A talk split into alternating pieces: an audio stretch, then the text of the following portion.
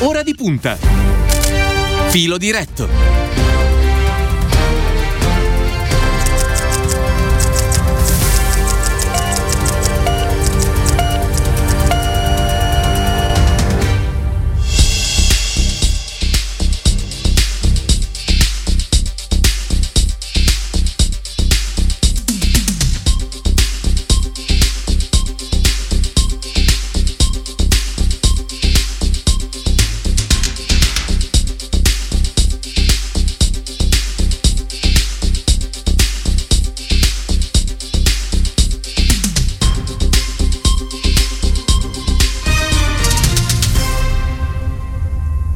Ritrovati sulle frequenze di Radio Immagina da Maddalena Carlino, in regia Daniele Palmisano. Oggi con filo diretto ci occupiamo di un argomento davvero importante. In questo momento fatto di difficoltà sotto tanti punti di vista c'è un aspetto che non va assolutamente trascurato perché dopo un anno di Covid la povertà educativa è cresciuta in maniera esponenziale. Ne parliamo in questo nostro spazio con Andrea Morniroli, cooperativa sociale Dedalus, Forum Disuguaglianze e Diversità. Benvenuto. Beh, salve a tutti e a tutti. E Camilla Sgambato, responsabile scuola della segreteria nazionale del Partito Democratico. Ben ritrovata. Buongiorno, buongiorno a tutti. Ecco, io partirei con i dati dell'Osservatorio sulla povertà educativa dell'ASVIS, Alleanza Italiana per lo Sviluppo Sostenibile, che dipinge un ritratto alquanto preoccupante. Morniroli, quali sono gli aspetti di questo quadro da tenere sotto osservazione? Beh, il principale aspetto è che, come emerge benissimo da quel rapporto, ma anche da tutte le evidenze e ricerche di settore sulla scuola italiana, è che uno dei principali problemi della scuola italiana, 50 anni da Don Milani, è ancora il numero enorme di ragazzi e ragazzi che si perdono. Si perdono nel senso dell'abbandono, della dispersione, ma anche del fallimento formativo, cioè di quei ragazzi e di quelle ragazze che pur completando la scuola secondaria di secondo grado escono da quella scuola senza avere le competenze sufficienti per poter facilmente trovare lavoro o anche semplicemente per poter esercitare fino in fondo i propri diritti di cittadinanza. E quindi è evidente che un paese che ha i numeri italiani, tra l'altro per la prima volta nell'anno 2017-2018 del dopoguerra la dispersione è tornata a crescere, è passata dal 13 al 14,4%, in alcune aree del paese raggiunge percentuali intorno al 30 come in molte aree del mezzogiorno.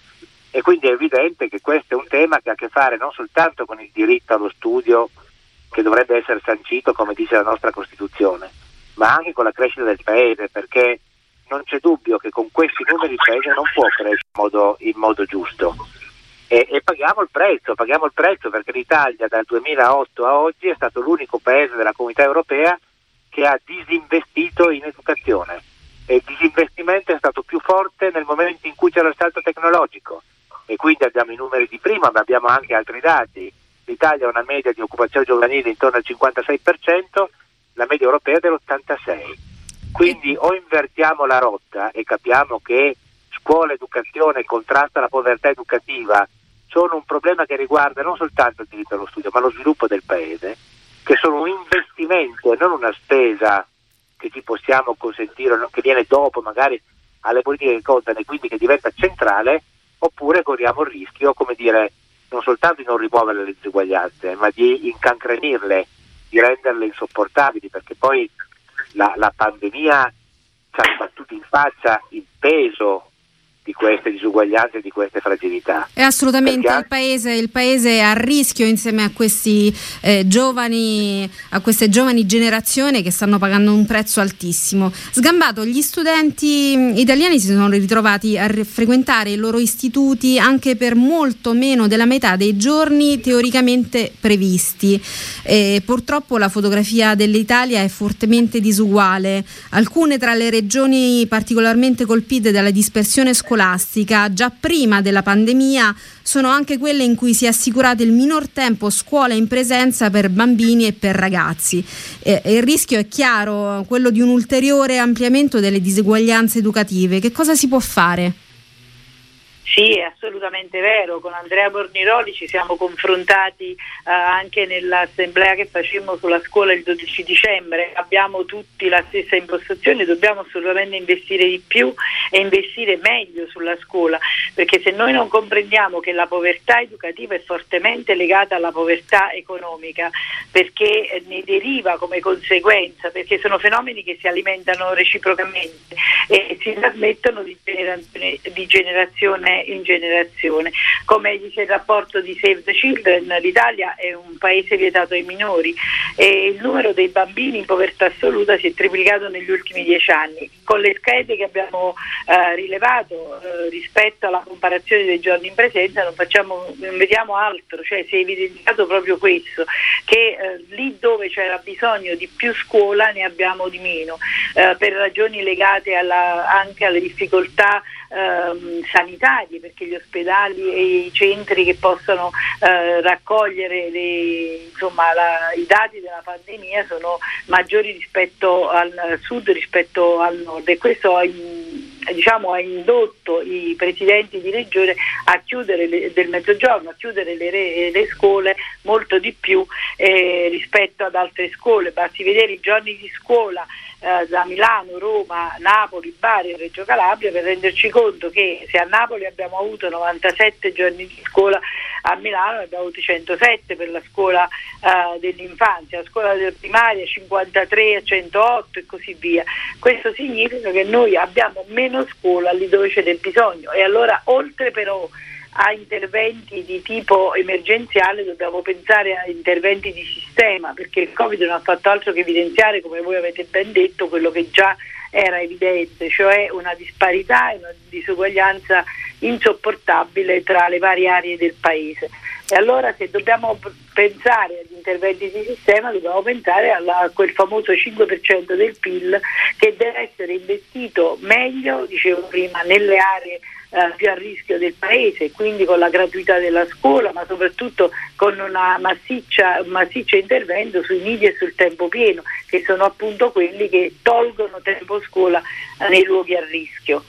Eh, Morniroli, abbiamo sentito la Sgambato parlava del collegamento molto stretto che c'è tra povertà educativa e povertà economica.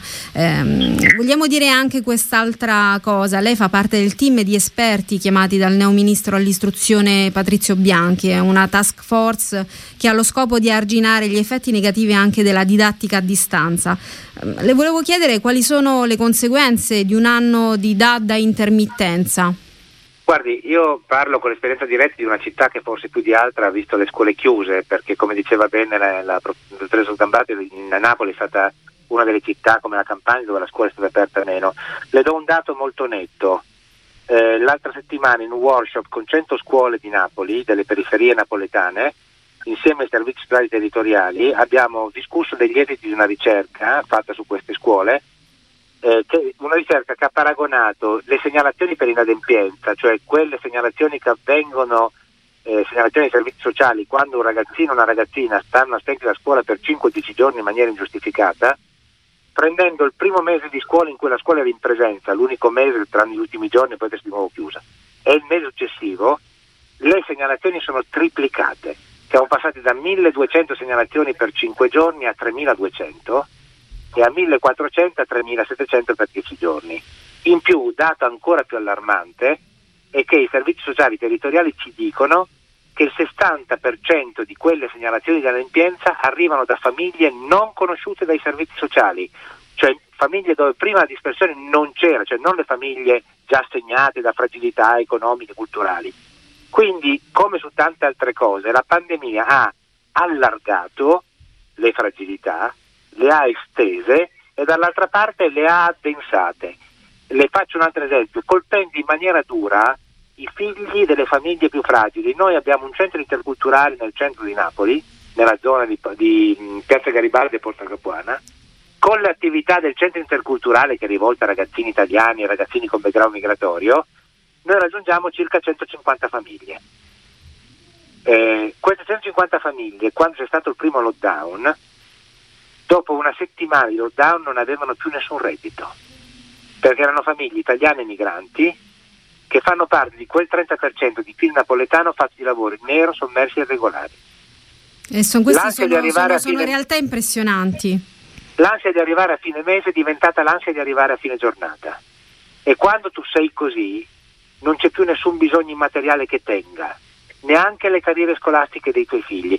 Tant'è vero che oggi stiamo lavorando con quelle famiglie per evitare che i ragazzini che hanno superato l'età dell'obbligo scolastico vengano inseriti al lavoro. E non lo dico con un giudizio su quelle famiglie, perché io non so se fossi un papà o una mamma di quelle famiglie, se anch'io non avrei gli stessi comportamenti, perché poi anche i 200 euro del portare il caffè al, al, bar sotto casa diventa in qualche maniera un pezzo del reddito puzzle con cui quella famiglia campa. E quindi o si prende in carico la povertà educativa in maniera olistica con interventi di prossimità territoriali che prendono in carico le famiglie, con interventi di sostegno al reddito o di aiuto nella ricerca di lavoro, oppure non si va da nessuna parte. Quindi certo la pandemia non ha inventato nulla, ha detto che la realtà di prima non andava bene e quindi non possiamo tornare a quella realtà. Dobbiamo usare questa crisi per costruire una realtà differente, dove l'educazione, il contrasto alla povertà e la coesione siano al centro delle politiche e non le politiche di serie B che vengono dopo. Ecco, mm, Sgambato, Morniroli ci ha dato un quadro eh, davvero preoccupante, i numeri e gli aspetti di queste fragilità che sono naturalmente eh, diventati devastanti in questo momento così complesso anche dal punto di vista economico. Eh, parliamo anche però del problema, diciamo così, della bolla cameretta che non è l'unico male che ha coinvolto e colpito gli adolescenti, perché eh, con il lockdown eh, da virus è cresciuta anche la difficoltà nello scegliere il proprio futuro e quindi nel costruire un'opportunità per un futuro migliore. Sì, assolutamente sì. Eh, io insomma una parola Bornioli vorrei spendere perché effettivamente se noi non comprendiamo che non c'è sviluppo senza equità e quindi richiamo anche l'intervento che ha fatto la stessa Saraceno adesso, eh, con il ministro Orlando a proposito del reddito di cittadinanza che va modificato ma certo non abolito perché per queste famiglie in cui sì, la preoccupazione è proprio arrivare a fine della giornata e non a fine mese, la preoccupazione educativa della scuola per i propri figli diventa l'ultimo dei problemi. Per quanto riguarda invece la domanda che mi faceva, eh, viene in, eh, emerge alla nostra attenzione il problema dell'orientamento, perché eh, i dati del 2020 eh, confermano il trend costante registrato dal 2014, cioè i licei che rimangono la scelta prevalente seguita dagli istituti tecnici e professionali. Questo non va bene, lo abbiamo sentito anche nelle parole del eh, Presidente Draghi, dobbiamo investire negli istituti tecnici ma soprattutto dobbiamo eliminare quell'idea di scuole di serie A e scuole di serie B. Io lo farei partendo immediatamente dall'orientamento dopo la scuola secondaria di primo grado perché non è eh, la prima volta che noi leggiamo ehm, quei giudizi che danno i docenti della scuola media per intenderci, quando i ragazzini escono e si devono iscrivere alle scuole superiori, troviamo scritto nel giudizio questo ragazzo non è ehm, pronto ad affrontare i licei o viceversa può andare agli istituti tecnici. Questo però non basandolo sui sogni, sulle attitudini, sull'orientamento degli studenti, ma soltanto sulla capacità e sul rendimento della scuola media. Questo eh, blocca l'ascensore sociale di cui la scuola deve essere eh, prima artefice, cioè blocca l'idea che un ragazzino possa fare un lavoro diverso da quello dei propri genitori e ingessa una società e come diceva Mondiroli non se lo può consentire, una società che vuole progredire deve investire della, sulla, sulle proprie nuove generazioni e deve eh, combattere il fallimento formativo, che combatte soprattutto evitando che si perdano quegli studenti. Noi vediamo che gran parte degli studenti eh, lascia e abbandona la scuola dopo i primi due anni della scuola del pubblico e quindi vuol dire che aveva sbagliato a scegliere l'indirizzo aveva scelto un indirizzo che non era confacente alle proprie attitudini o alle proprie passioni. Su questo secondo me ci dobbiamo interrogare, la scuola deve investire e collegare ovviamente eh, il percorso della, della scuola al mondo del lavoro proprio perché, come ci dicevamo, è, insomma, è diventato anche il lavoro una grandissima... Bisogna, bisogna, creare un percorso virtuoso per sostenere e aiutare sia le famiglie che eh, questi ragazzi. Morniroli, lei su questo ha anche molto da dire, avendo lavorato sul campo per anni con realtà in cui per troppi adolescenti la scelta sul proprio futuro appare già vincolata. Ma c'è una ricetta segreta da mettere in campo, un equilibrio magico eh, con cui aiutare eh, e sostenere queste realtà? Guardi, mm, la, la, ricetta è quella che più o meno ci stiamo dicendo, poi uno la può declinare in maniera differente a seconda dei territori. Bisogna capire se assumiamo questo tema come una delle priorità, se diventa lo sguardo, la lente con cui per esempio sui diversi territori le amministrazioni guardano le proprie politiche anche locali. Se riusciamo ad avere un governo e un piano strategico nazionale sui diritti dell'infanzia e dell'adolescenza che in qualche maniera stabilisca dei livelli educativi essenziali che poi vanno declinati sui diversi territori, perché chiaramente intervenire sulla povertà educativa in un'area interna del paese non è come intervenire in una periferia napoletana e lavorare in una periferia napoletana non è come intervenire in una città media come potrebbe essere Pisa o un'altra città. Quindi in primo luogo c'è dire, una consapevolezza culturale che è fondamentale su questo, su questo tema. E poi le cose che diceva adesso la dottoressa Sgabbati Certo, l'orientamento va anticipato, va, va, approcciato in maniera longitudinale, non può essere l'orientamento spot dell'ultimo mese delle scuole medie dove le scuole fanno a gare per convincere i ragazzini ad andare da loro perché sennò non hanno una platea sufficiente. Certo che non si può non intervenire sulla, sulla dispersione implicita che, che hai nei bienni dei tecnici professionali, soprattutto nelle aree periferie, perché vengono vissuti come scuole di serie B, perché guardi, c'è un dato molto interessante della Fondazione Agnelli, quindi voglio dire non certo da un'organizzazione che non tiene conto delle esigenze del mondo dell'impresa, che dice che a parità di voti all'uscita dalla terza media, quindi a parità di voti anche in termini di eccellenza, soltanto 20 ragazzini che arrivano da famiglie povere si iscrivono ai licei, mentre quelle di famiglie medio borghesi sono 80 su 100. Quindi vuol dire che c'è una profezia che si autoavvera, tu sei povero e quindi puoi fare soltanto il tecnico professionale, non puoi fare il liceo perché il liceo è scuola da ricchi e da chi se lo può permettere, da quelli che devono fare carriera per classe dirigente. E quindi la scuola ha smesso di essere un ascensore sociale perché dobbiamo dirci che la scuola va difesa, deve essere centrale, ma dobbiamo prendere atto usare questa crisi anche per rimettere mano in quello che la scuola non funziona. Perché già prima la scuola faceva fatica a tenere dentro chi faceva più fatica, quindi abbiamo una grandissima occasione davanti. Abbiamo delle risorse per la prima volta enormi. La ricetta è investiamo altrimenti l'Italia, che è il paese più vecchio al mondo dopo il Giappone, rischia di essere anche il paese più egoista al mondo. Perché noi stiamo caricando i nostri figli, i nostri nipoti di un debito enorme e di un paese lacerato. Dobbiamo restituire almeno in termini educativi, se no veramente siamo un paese egoista. Sgambato, un'ultima domanda per lei perché nei diversi divari c'è un elemento che è quello della tecnologia, del supporto tecnologico che ha un peso enorme in questo momento in cui la didattica a distanza comunque ha un ruolo fondamentale nella formazione. Su questo che cosa si può fare? È sempre lo stesso ragionamento, continuare ad investire, anzi cominciare ad investire seriamente considerando la scuola l'asset strategico principale.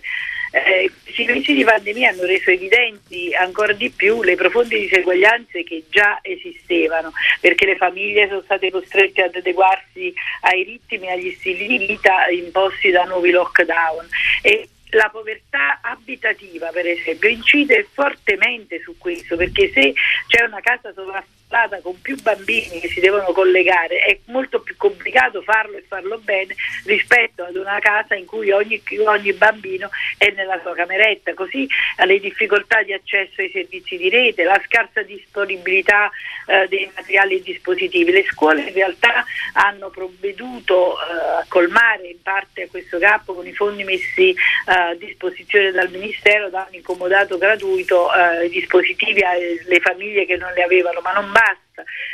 è necessario eh, investire anche perché una mamma che non ha gli strumenti culturali adatti non può stare a fianco ad un bambino di prima elementare che deve provare ad imparare a scrivere con la didattica a distanza. È un problema gravissimo. Nello stesso tempo però noi dobbiamo pensare a come coniugare il diritto all'istruzione, ma che non è solo diritto all'istruzione, ma il diritto uno sviluppo del paese, che ripeto non è possibile senza equità, col diritto alla salute.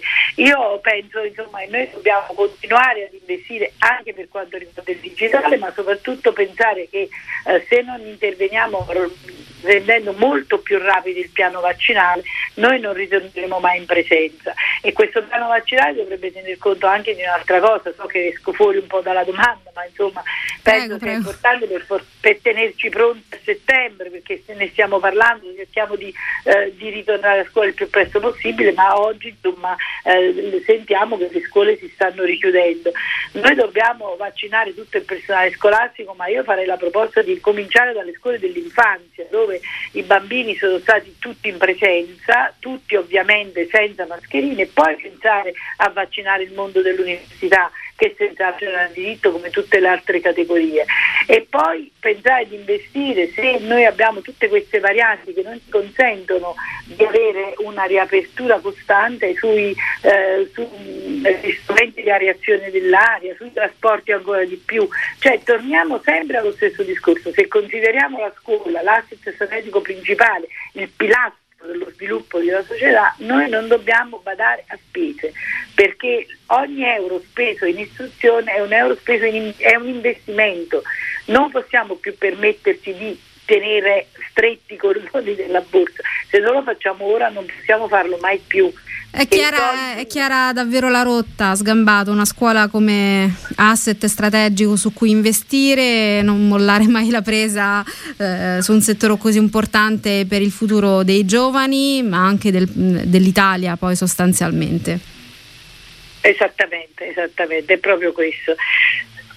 Allora. E dobbiamo continuare a farlo perché non investire in, negli adolescenti significa limitarne il loro potenziale e automaticamente, come diceva lei, eh, limitare lo sviluppo del paese.